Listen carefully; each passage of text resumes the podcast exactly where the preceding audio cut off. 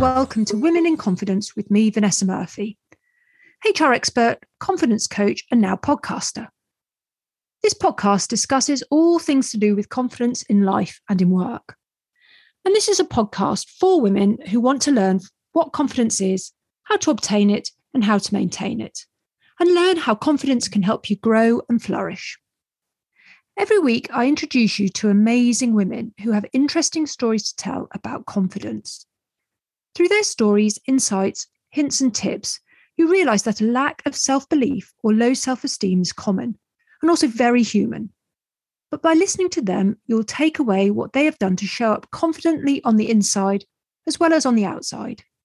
Hello, and welcome to this week's episode of Women in Confidence. If you haven't already noticed, I love this podcast because I get to speak to and introduce you to incredible women. And this week's guest is no exception. So I'm pleased to introduce you to Dr. Hayley Lewis, who is an award winning psychologist with more than 20 years' experience in the field of organisational and business psychology. Hayley's experience has seen her leading various local government services such as organisational development, ICT strategy, customer services, communication, and digital transformation, and that is quite an impressive list. Before this, Hayley spent eight years at the BBC, where she was an organisational psychologist supporting leadership development and executive assessment activity. Hayley also teaches on master's programmes in organisational and business psychology programmes at several UK universities. Her specialist topics are organisational culture, leadership behaviour and development, female entrepreneurship, and building high performance teams. In 2021, Hayley was identified as one of the most influential thinkers in HR by HR Magazine. And I connected with Hayley on LinkedIn, where I saw that she had just celebrated achieving her PhD. Hayley, hello and welcome to Women in Confidence, and thank you for joining me today. You're welcome. Thank you for having me. No worries. How are you? I'm good, thank you. I'm good. I've had my coffee. Okay. So I've had my first coffee, I should say. So I'm raring to go. We should point out where you are um, and why it's the first coffee of the day. So where are you at the moment? yeah, listen, listeners in Australasia, so in Australia, New Zealand, and, and far flung places, we're thinking coffee in the evening. No, it's it's um it's eight o'clock, just on eight o'clock in the morning here in a not so sunny UK. Mm, well, we are now, I think, just gone seven o'clock at night here and on a very sunny day in Australia. I'm sorry to rub that one in All right. further. so thank you for joining. And as I said before, we just I just press the button. You're the expert in confidence. And so I'm going to hand over to you largely and I'll occasionally ask you a question. But you are um, an expert in all things to do with confidence and self belief, and I'm going to let you sort of answer these. But let's start off with the question I ask all my guests. What does having confidence mean to you? I think for me personally, when I feel my most confident, I I feel good about myself. Those pesky, that pesky inner voice who tells me I can't do stuff, that I'm worthless, disappears. So my kind of my inner thoughts turn from a constant diatribe of negativity into almost like my own inner cheerleading squad. And so, so yeah, I feel like I can, I've got what it takes to do what I need to do. And, and there's an overlap between kind of confidence and self belief. They're, they're like two halves of the same coin, if you like. So, yeah, so when I'm feeling my most confident, I feel like I can do pretty much anything that I put my mind to. But and, it's all about, for me, the inner dialogue. Yeah, and that inner dialogue and that inner voice, inner critic. I mean, I've heard it called all sorts of things. Mine's just called Vanessa Mark II. And mine's called Brenda. Brenda. that was our sat nav. We used to call our sat nav Brenda. So I don't know why, but anyway, there we go, little fact. But your inner thoughts and your inner critic, has that always been there, or is that just something you're more aware of? I think it's I think it's oh it's definitely always been there. And for many, well, for, for many of us, those inner thoughts are to some degree fed by our life experiences, our upbringing, our cultural heritage, all sorts of things. And so, yeah, to to some extent, they're always there and they're constantly being fed in some shape or, or form. I think I think the negative inner voice really started to come into its own when I entered the world of work properly. So I'm not talking about Saturday jobs or stuff like that. But when, yeah, when I when I kind of went into the proper workplace after undergrad, I think we then I think that tendency, particularly for women, to compare ourselves to others almost like ramped up a whole degree, well, 10 degrees. And so, so yeah, so certainly 20s and 30s for me personally, the inner dialogue was was negative for the most part. Yeah, definitely. Quite self-destructive at times. In terms of your work, let's talk about that because this is one of the reasons why I've got you on because of your line of work and what it um, what it can do around confidence and the exposure you're getting to women. So just help um, the listeners understand what it is that you do. Yeah, so my uh, my day to day work. So I'm a qualified psychologist, and I specialise in leadership and management behaviour, and in particular how this can affect organisational culture, team performance. So that's kind of what I do broadly, broad strokes on a day to day basis. Most of my work, particularly my coaching work, my one to one coaching work, is more often than not, and it's not it's not always been a deliberate thing, is with women. Um, so female managers and all the way up to kind of board level um, leaders wanting to do some one-on-one work and they'll show up and want to they present an issue that they want to work on but as as many of you will know listening to this particularly if you if you work in the coaching space when you kind of dig away and dig away you know after a few sessions you get to the heart of what's really going on. And for many of my female coaching clients, more often than not, what comes out once I've kind of dug away and we've kind of gone deep on the conversation are issues of imposter feelings, lack of confidence, lack of kind of feeling less than. And that was happening so often that it kind of started to make me curious, particularly for many women who were thinking about perhaps setting up their own business, but who were fearful that they would never be able to do that, probably because of things that had happened to them in their organizational life, which is then what led me to do, do my doctoral research. And so that's led me down to a second arm of work, which is working with women who want to leave corporate life to set up their own business and want to give themselves as good a shot as possible in a what can be a very competitive space, particularly if you're thinking of setting up a, a kind of a, a, coaching or training business. So, yeah, so hopefully that's like a broad brush. Yeah, and we're going to dive into some of those, and I'm not really sure mm. where to start because there's so much that you do. But I'm just going to go back to you were talking about women who want to leave corporate life and start their own business. Mm-hmm. So they've got an idea and they know they want to do it. Then why do they need coaching?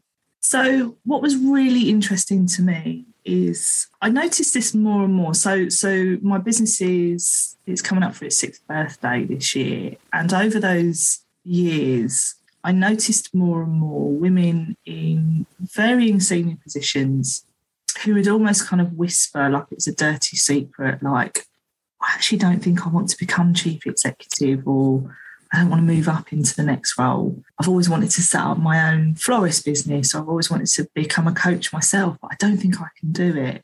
And that was happening so often that it just made me curious about what is it about these amazing women? They've worked their way up into incredible positions. And for many of them, they're also juggling other commitments, whether it's kind of caring for family members or other stuff. So what is why are they telling themselves they can't do this? And then I thought about my own experiences as, as a female business owner. And I think part of it is the messaging, the narrative that we are often bombarded with around what a successful business owner looks like, about what it takes to be a successful business owner. You know, earn six, uh, oh, it's not six figures anymore, it's earn seven figures, crush the day, get up at four and do all the things and and kind of work you know there's no time off as an entrepreneur and just this really kind of what i find toxic and insidious messaging and so that was like a second thing that made me curious which is why i thought I want to kind of unpick if there's a bit of a roadmap for women who've made that step successfully and navigated those early years. So we know a lot of businesses can kind of shut up shop, if you like, within the first three years, particularly, you know, in the in a UK context. For example, the average is around 60% of, of businesses close within the first three years. And so I wanted to turn that on its head and explore what does it take to keep a business going? And so yeah, so that's that's kind of all those things brought together led me to doing the research that I did. And let's talk about that now then. And this is for your PhD. So I should have introduced you as Dr. Hayley. Um, Which is still very strange. Which is quite new. And that is one of the reasons why we are talking because you were celebrating it on LinkedIn. And I was like, right, I want to talk to this lady. She sounds amazing. so, your dissertation was How do women business owners define success? And what are the psychological factors that enable them to succeed? Have I got that right? You have, yeah. Ah. So, first of all, you've explained why, but mm. what did you uncover? Yeah, so I I did um, two big studies so, um, and so if we bring those studies together, so the first was a systematic review of, of kind of the literature over the last 20 years. I wasn't interested in any research kind of pre 2000. I think there's been a real shift around small business ownership, micro business ownership, entrepreneurship in the 21st century. So I kind of wasn't interested in anything before that. Um, so that was kind of the first study, which then led me to my second study of interviewing a group of women business owners in the UK. So bringing those two things together, there were some really interesting things that came out. So one of the main issues I have is how success as business owners is defined. As I said earlier, you know, a lot of it is is about money and and I think that can be really off-putting to people. It's not that money's not important. You know, I'm not naive. We live in a capitalist world, um, most of us, but it can't be the be all and end all. And interestingly, kind of all the studies that I looked at, they they didn't none of them defined success, but they all measured success in financial terms. So when they were researching business owners, women and men, they were using things like size of profit, growth, so number of employees, sales, all that stuff when I spoke when I spoke to the women in my second study, um, I wasn't interested in measures. I was interested in definitions. Now, one of the there were there were five that came out and really clear, crystal clear things. Um, one of them was about money. You, you got you got you got money to live, right? And and what was interesting is many of the women that I spoke to were the main wage earners in their families. You know, I am, and so there was this thing around earning enough earning enough money for a comfortable life. So being able to pay your mortgage, being able to go on holiday if you wanted, having savings for a rainy day. But there certainly wasn't anything about this grandiose, you know, I want a six or seven million, six or seven million, six or seven yeah. figure turnover. Seven million would be nice. Six or seven figure turnover, or I want a hundred employees. There was none of that. It was about earning enough to live a good life. And then the four other kind of definitions were much more about how the how the woman felt about herself, amongst other things. So for many of the women, they talked about wanting a great reputation. That was a um, that was a definition of success for, for most of them actually around how other people spoke about them and their business, word of mouth, um, having repeat business because they've done such great work, which then led to the second thing, which is having a tangible impact. So, actually having hard data, hard evidence that you have made a, a, significant difference to, to the individuals or businesses that you're working with. And then two really, really, I mean, it's all interesting to me. I'm a bit of a geek, but there were two really, really interesting things. So the the, the fourth was and it probably isn't a surprise to some of your listeners, was this thing around freedom and autonomy. That was a mark of success. Being able to go, do you know what? I don't feel like working today. I'm going to go out for a bike ride, or I'm, you know, I've got this thing I need to, I've got to look after a family member, and I can do that without worrying that I'm going to get in trouble or I'm going to have to eat into my holiday leave, or, you know, and, and that freedom and autonomy really important. It was one of the drivers actually for many of the women. And then the fifth one is one of the unique contributions that my study makes is this idea of thriving. So there's a theory called the theory of thriving at work. It's from 2005. It's not that well known study. It's one of my favourites. If you can have a favourite study, that's one of my favourites. I need to get out more but it hadn't really been applied in, a, in an entrepreneurial context. And what came out loud and clear in conversations with the women is through the language they used, through the stories they shared, is they were all thriving, not just surviving. And when we thrive in a work context, we're learning all the time and we get energy and vitality from our work. And there was one of the, the women I spoke to, she said, I am in love with my business. She, she used the, the kind of the, the phraseology, the metaphor of love. She was absolutely in love, almost giddy with, with that kind of first flush of love with her business. And that to me was such a powerful example of somebody who's thriving as a result of setting up their own business. So that's just the kind of the definitions of success, really different from what most studies have, well, none of the studies have told us how to define it. They've told us how to measure it. Um, and I just think that's really interesting. And it means that we can start to tell a different story to women and potentially men who want to make that step. Money's important, but here are all the other things that could make a difference for you. And so they, your the females that you interviewed came out with these things that they defined as success, did they share mm. with you how they've gone about it? So, how have yeah. they got their freedom? How have they made an impact, etc. Yeah. Um, so that's the kind of the second bit of the, the, the conversation, really. So I was I was interested in the, the psychology of women business owners, and I looked at what we call the Holy Trinity as psychologists. So I was looking at competencies, personality, and values. And my study is the first known study to specifically and explicitly look at values in relation to business ownership. So, in terms of kind of those kind of core competencies, it was really interesting because, again, much of the, the literature has told us women are women business owners tend to be really strong at the, the soft the soft stuff and not so much at the hard competencies like planning. My study, particularly the second one, turned that on its head.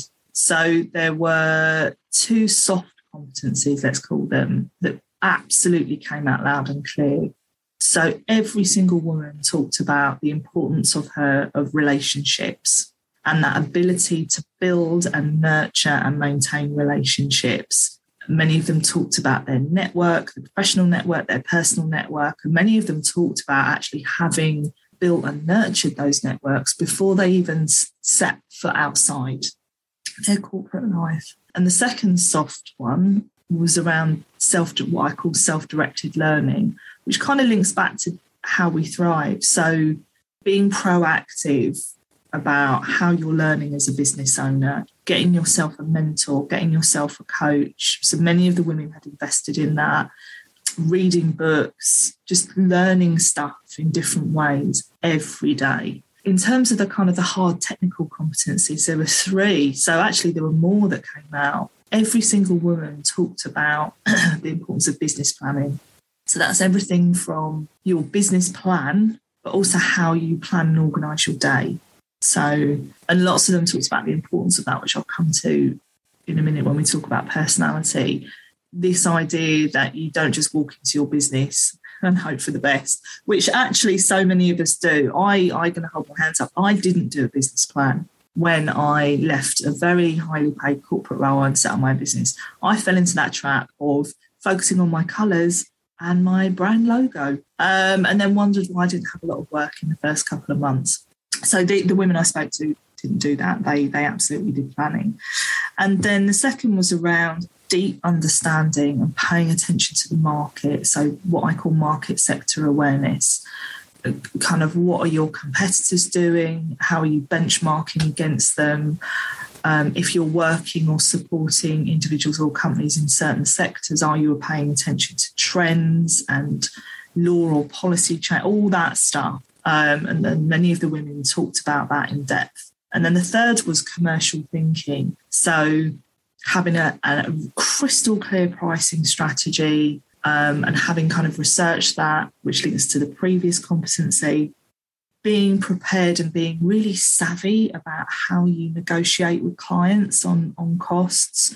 So having some real strategy, almost like a game of chess around that. So maybe taking a financial hit for a first piece of work because you know you're going to be working with them in the longer term and actually it's going to be a long burn and you could potentially earn more money um, just by getting your foot in the door. So yeah lots of kind of anecdotes around that. So those were the kind of the main competencies. And mean, in terms of personality um, i won't go through all of them but two of the main ones that came up. So i used what's called the big five personality factors. It's the most commonly and most trusted personality framework used by psychologists. One of the ones that came out loud and clear from that was conscientiousness. And so, conscientiousness is about doing what you need to do, having routines to get you to do that, and just that kind of reliability, if you like. And so, many of the women talked about the importance of routine and how they'd put in place routines. It was very easy for them to fall into the trap of I can get up whenever I want, which can be which which is what can happen to many of us.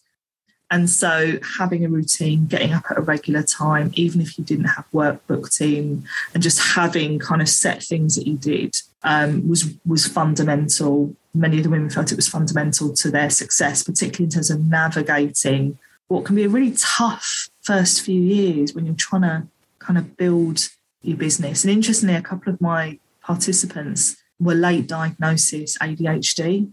Because I can imagine some listeners who, who might be diagnosed with ADHD who go, Well, that's all very well, Hayley, but you know, I struggle with that. And so the two women who told me they were diagnosed with ADHD, they said it was even more important they put in place routines as a business owner. So that conscientiousness, they had to work harder at it, but it didn't mean they couldn't mm. do that stuff. And then the second aspect of personality was self efficacy, which you and I talked about mm. when we met originally, Vanessa. So this is about your self belief, believing that you've got what it takes, you've got the skills, the knowledge, the experience to do what you set out to do and do that successfully. That was just every single conversation I had with every woman that came through loud and clear. And so, talking about role models, they were comparing themselves. So, role models can be really helpful for us with our self belief. Remembering tough times that you'd had where you'd got through, you'd learned something new, you'd done it successfully. So, drawing on kind of past and visualizing. So, a lot of the women talked about visualizing where they wanted their business to go. And that helped them kind of map out how they were going to get there. So, that's just a couple of um, personality aspects. So, well, my first question is when you were interviewing all these women who you know sound really impressive and absolutely on the ball did you ever think i might need to do a bit of work on myself here and i don't mean that in a critical way but i think sometimes Hell yeah, women of high that. achievers you're like oh uh, what am i doing here Hell yeah, I, I, I, I thought, oh, so I need to, I need to get better at the business planning. Clearly, I mean, my business is successful, um, but it could potentially be even more successful if I if I wanted it to be. So yeah, there were there were. It wasn't so much about that in myself, but it just I think more than anything, Vanessa, it helped me make sense of my own journey over the last kind of six years. Um, and I, I tell you what resonated more. So whilst I didn't explicitly or specifically ask about it, what came out two potential hurdles. So the things that the women found difficult so the first, and I so I included those in my thesis. The first of these was confidence around finance. But again, all of the women had put in place strategies to help them with that, whether that was getting an accountant, bookkeeper, whether that was dedicating time once a month to make sure you're going through your um, any spreadsheets, doing a doing a in the UK doing an HMRC it's a revenue and customs course. So you can do all sorts of online courses. So there were kind of strategies. So the women knew this was something that none of them liked. None of them felt hugely confident about, but they they'd put in place strategies. So I really identified with that. My accountant's great, by the way. And the second was a discomfort with the hard sell. So you know what I'm talking about. Mm. Those people who slide into your DMs, you know, you've just connected with them and in a nanosecond they're like, Would you like to buy? No, I wouldn't. Um, but it seems that that is what is being perpetuated and told. We're told is how you get business is doing that. And actually, what my study and what my instinct already told me is that's a nonsense. That's that's no, that isn't how you go about doing that. And whilst there was a discomfort with the hard sell, and all of the women talked about that, actually, it's not a massive hurdle because of their focus on building quality mm. relationships, building reputation. Very few, if any of them, have to do the hard sell people either come to them or or reach out to them on the back of maybe content they've they've put out. And that again that resonated with me because I have never and never intend to do the hard sell. I, I don't have to because my focus is on putting helpful quality information out there which piques people's interest meaning they come to me. Um, so that's what resonated more than anything. Is it, I think it helped me make sense of my own journey and then relationships and networking and i'm certainly not going to argue with a doctor in in this subject but i think many women find the term networking and sometimes the reality of mm-hmm. networking yeah. terrifying yeah. you know they're going into a room with a business card and you have to spout shit for you know five minutes or whatever to yeah. try and i don't know bring in some business is what was coming up for the people you interviewed and because networking that you described was very different yeah. So yeah, it's not that icky networking. You know, press the not that we press the flesh anymore. uh, it's like stay away from me unless you're in a hazmat suit. But but yeah, that kind of icky, very fake feeling. This is about deep relationships. This is about community, which also came up as a value. So there were three really crystal clear values that came out from the women's stories. The things that they're kind of the things that were core to them and one of them was being community oriented. So there's an overlap, there's a relationship, I think, between having this value about being community oriented and this overlap with building and nurturing relationships. One of the women I spoke to, she had been a highly successful award winning HR director and stepping into, and she was a fairly new business owner. She was in first year out of the three years. And she said it was an incredibly humbling experience about the community that wrapped itself around her. So the many women who either she reached out to to ask for advice, who readily gave her advice and help, or who proactively reached out to her when they saw that she'd left and gone independent. And she said it was one of the most humbling experiences of her life. Women who readily and just so generously gave their time, their contacts, they introduced her to their clients. And so she talked about community. In fact, a lot of the women talked about community, but she said that's spurred her on to reach out to, to women, setting up their own businesses behind her. She said, I want to give back. I now always want to give back. I didn't so much in my kind of corporate role, but now as a business owner. And I heard lots of stories like that, but that's the one that really kind of resonated. And so, yeah, so how our values can when we're living to our values, the difference it can make for us, for our loved ones, for our businesses is, is monumental. And so the second value was around authenticity. Every single woman said, I can finally be who I am. I've been pretending to be someone else, or I've kind of conformed to fit what was expected of me in corporate life. And now I can be who I am. I can live life on my own terms. My business can reflect me and my personality and and I love that so yeah so those were kind of two of the main values that kind mm. of yeah this sense of community which I think offsets the the icky feel we can get around networking and what you were talking about the community and networking women giving so generously I can I can totally say I felt the benefits of that mm. because of this podcast. You know, I reached mm. out to a few people and you, you know, we didn't know each other and I reached out to you on LinkedIn and we're now here talking and you've even referred me to was it dr anna kane you know so yeah. and many of the people who now come on this podcast are people that have been referred to me or recommended to me so you know, just this podcast alone, I'm feeling the power of that community and that network. And you're so right. Women give so generously, expect nothing in return at all. So, you know, thank you for for sort of bringing that point up. But the other one, other thing I want to talk about is because you said about authenticity, people have been pretending to be mm. someone else at work. I mean, I can relate to that. I'm absolutely, you know, mm. I was sort of nodding when you were talking. Why do we do that to ourselves? I think because for many of us, and you know, I make no assumptions about where what countries and, and cultural backgrounds your your listeners have. But if I take our context, you know, you're from the UK originally, Vanessa. Um, you know, for me personally, being a child of the 70s and 80s, we were brought up in a certain way. You know, you go to school, you get good grades, you go to university. Well, certainly that was, I'm a first gen going to university. And so I never even questioned it. You know, mum and dad working class. Mum had been forced to leave school at 15. She'd got a scholarship. But my granddad thought girls didn't need an education.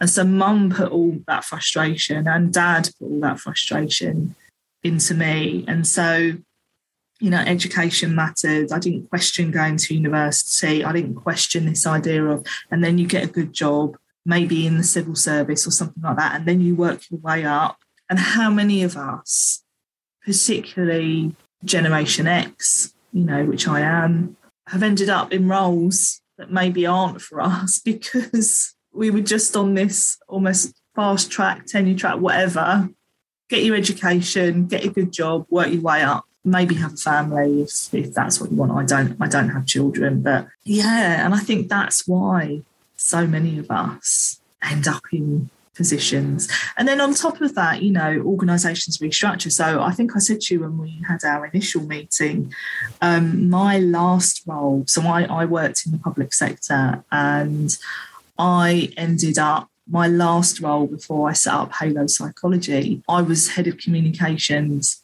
and engagement. So I was responsible for communications, PR, digital transformation, media relations, all sort of like massive stuff. It was a really high profile role. I ended up in that role because of a series of restructures and that that role felt really uncomfortable at the beginning. I felt like I was wearing a pair of shoes that were three sizes too small. Um, I just it didn't fit at first, and I don't think it ever truly fit. I, I kind of made it work for me, but certainly in the early stages of that role, in my first year in that role, I burnt out. I became very physically and mentally ill because I was trying to do all the things, trying to be someone I absolutely wasn't. And I think your body and mind find a way of pushing back at that. So, but then I made it work. And that, ironically, that was the role I had longest in that organisation. But yeah, I, I think there are a number of reasons why so many of us end up in roles that we never, you know, I certainly as a four year old never dreamt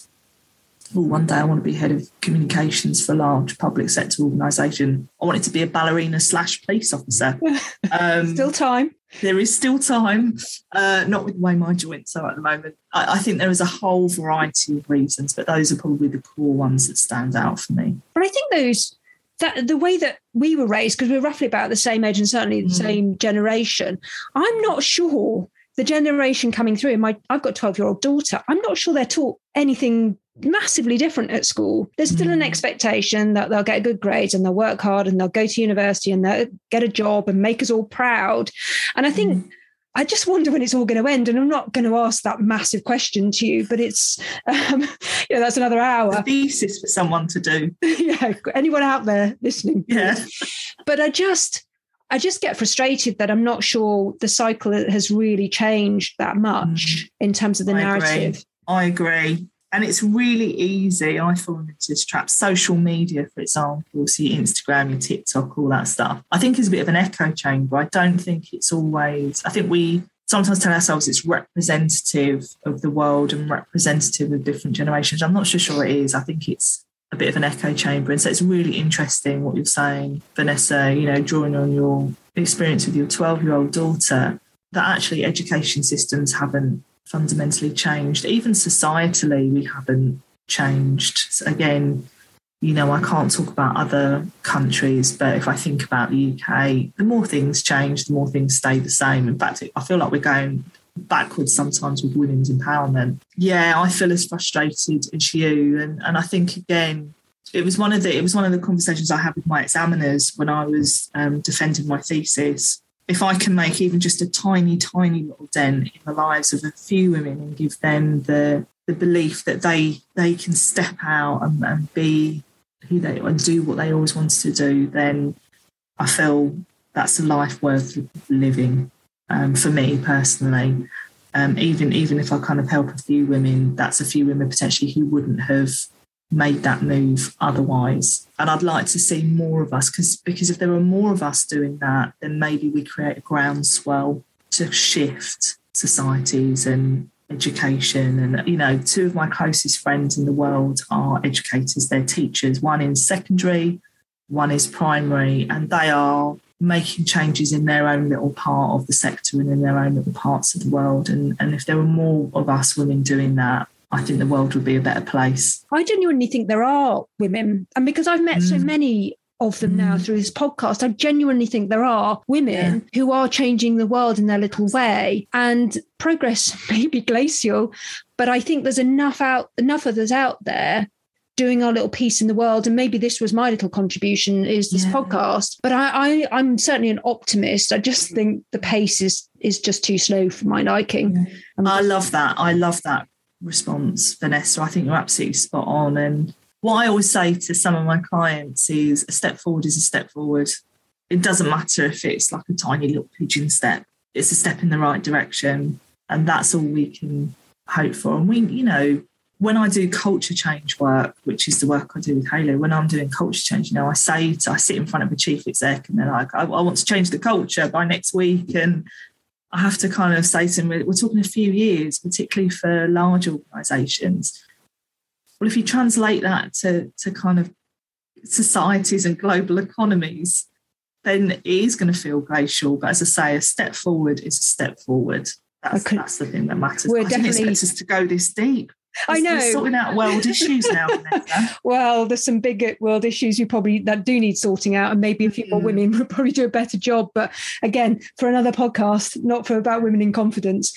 So, how can people find you? What What's the source of Hayley Lewis? Where can they find you? it's the source of my power. Yeah. Uh, the main place that most women, most women and men find me is on LinkedIn. So that's where I'm most active because I put content out every day. I have a website, so I think that'll be in your, your show details. But yeah, LinkedIn is where I'm most active, where I tend to chat to people, where I'm sharing hopefully helpful stuff um, for folk.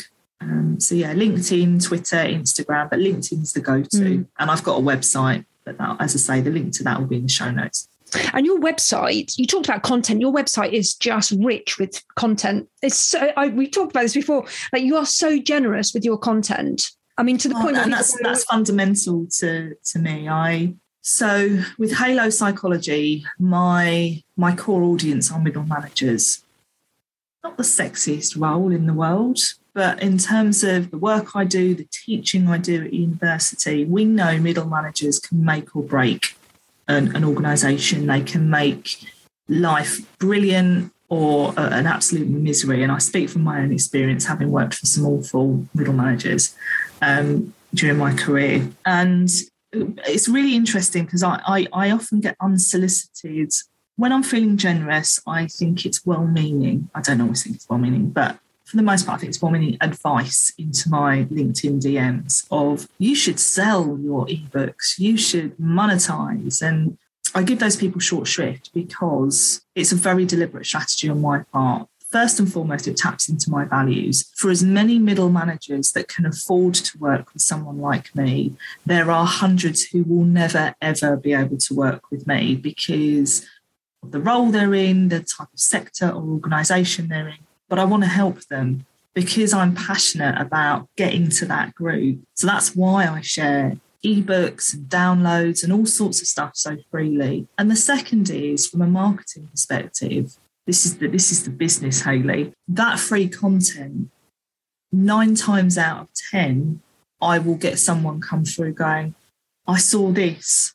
that you shared on LinkedIn, or I downloaded this thing, or I read this blog post. Can I have a chat with you because we've got this issue going on, and I'd like you to do some work with us. So there's there's two very clearly thought through reasons why I give so freely, to use your phrase. And one of the things you um, have on your website is your sketch notes, and we have to talk about them because they're sort of made you semi-famous, haven't they? Yeah, yeah, it, yeah. It feels a bit weird still. I've been doing them for five years, and I, I tell you what, I've done a lot of podcasts over the years and covering all sorts of so people with slightly different takes on on working life. Every single podcast interviewer at some point will ask me about sketch notes. I'm sorry um, to conform. No, don't. Please don't. I can talk about them. I can talk about them Because I, I sometimes still don't get it. I'm like, they're literally stick figures with a bit of bubble writing. Surely anyone can do that. So sometimes I find it a bit strange. But yeah, I, when I was in leadership roles, and I used to do the, the, good old 360 degree feedback. One of the strengths that would consistently come through every time I did that was my ability to simplify complicated, sometimes unnecessarily complex stuff and make it easy for people to understand. So that's always been kind of core to who I am. And when I started my when I started Halo Psychology, and I think I mentioned I didn't have any work the first few months, and seeing our savings go down was terrifying. I thought I need to do something different. I'm not marketing enough. I'm putting the odd blog post out and then wondering why no one's interested. How dare they? And one day I happened to be on Twitter and I came across this one page drawing and it was like drawings and words, some talking about some aspect of leadership by a guy called Tanmay Vora. If you don't follow Tanmay, you should. He's on Twitter and LinkedIn, and his sketch notes are sublime. He uses an iPad Pro and he's just so clever. And it really spoke to me. And I thought, oh, I like that. It just really, it was like that scene in Wayne's World. It's like, oh, like a like an angelic choir. So I thought I'll give it a go. So I did some kind of free email course. Um, and then really I just taught myself. I looked on Google and YouTube. My first one she'll never see the light of day. It's like locked in a vault somewhere. And then yeah, and so I found I, I found it really relaxing. I found it really almost like soothing because you're, you're so immersed. Because I do all mine by pencil and then pen, and so you're there's a real you're so immersed it's almost like a form of meditation for me, know. And who doesn't like a bit of colouring in, right? It taps into our inner child. And so, but but more fundamentally, it helps anchor my understanding of research and concepts. So yes, I started putting them out there, and got a little bit of interest. And then there was one I shared in 2017 about leadership, and I couldn't keep up. It literally it was like my own little version of going viral. And I had to come offline for like a couple of days because I felt so overwhelmed. And then, yeah, it kind of really took off from there. So I have Sketchnote Monday. So anyone who follows me on LinkedIn or Twitter, there's Sketchnote Monday. So every Monday I, I share a brand new sketchnote and the ideas behind it. And I cover all sorts of things like leadership, culture, teams, confidence, all sorts of things from a research base and yeah, so so quite a few of them go viral now, and I was really honoured to be asked by Adam Grant to to share a sketchnote in his latest book, which came out last year, Think Again, which blew my mind.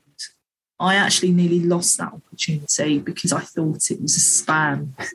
I thought it was a fake email and nearly lost out on one of the biggest opportunities of my life.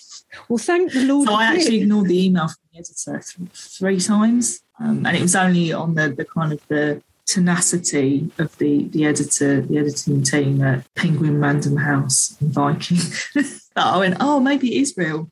So yeah, the people love the sketch notes, and and so you know I've got to keep feeding the beast now. Absolutely, you've started something now.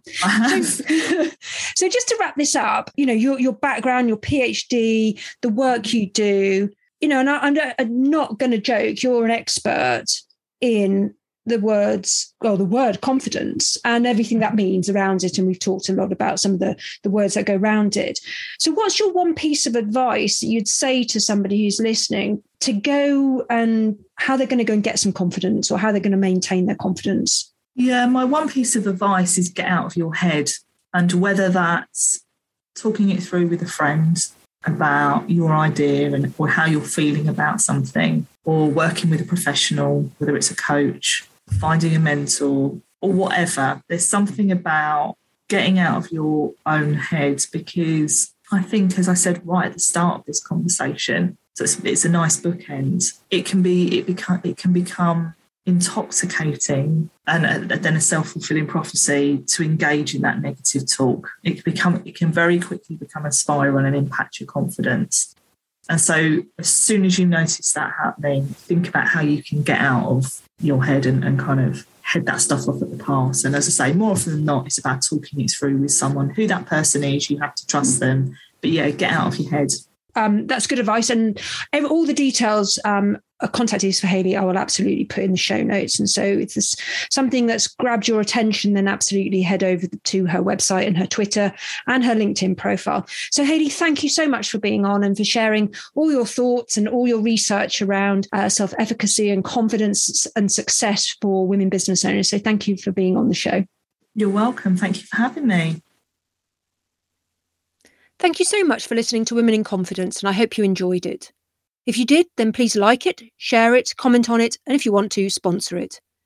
If you'd like to take part in my podcast or know somebody who would make a perfect guest, then please email me on contact at vanessa-murphy.com.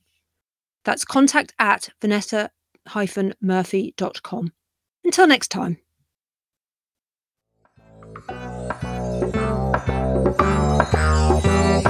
smile.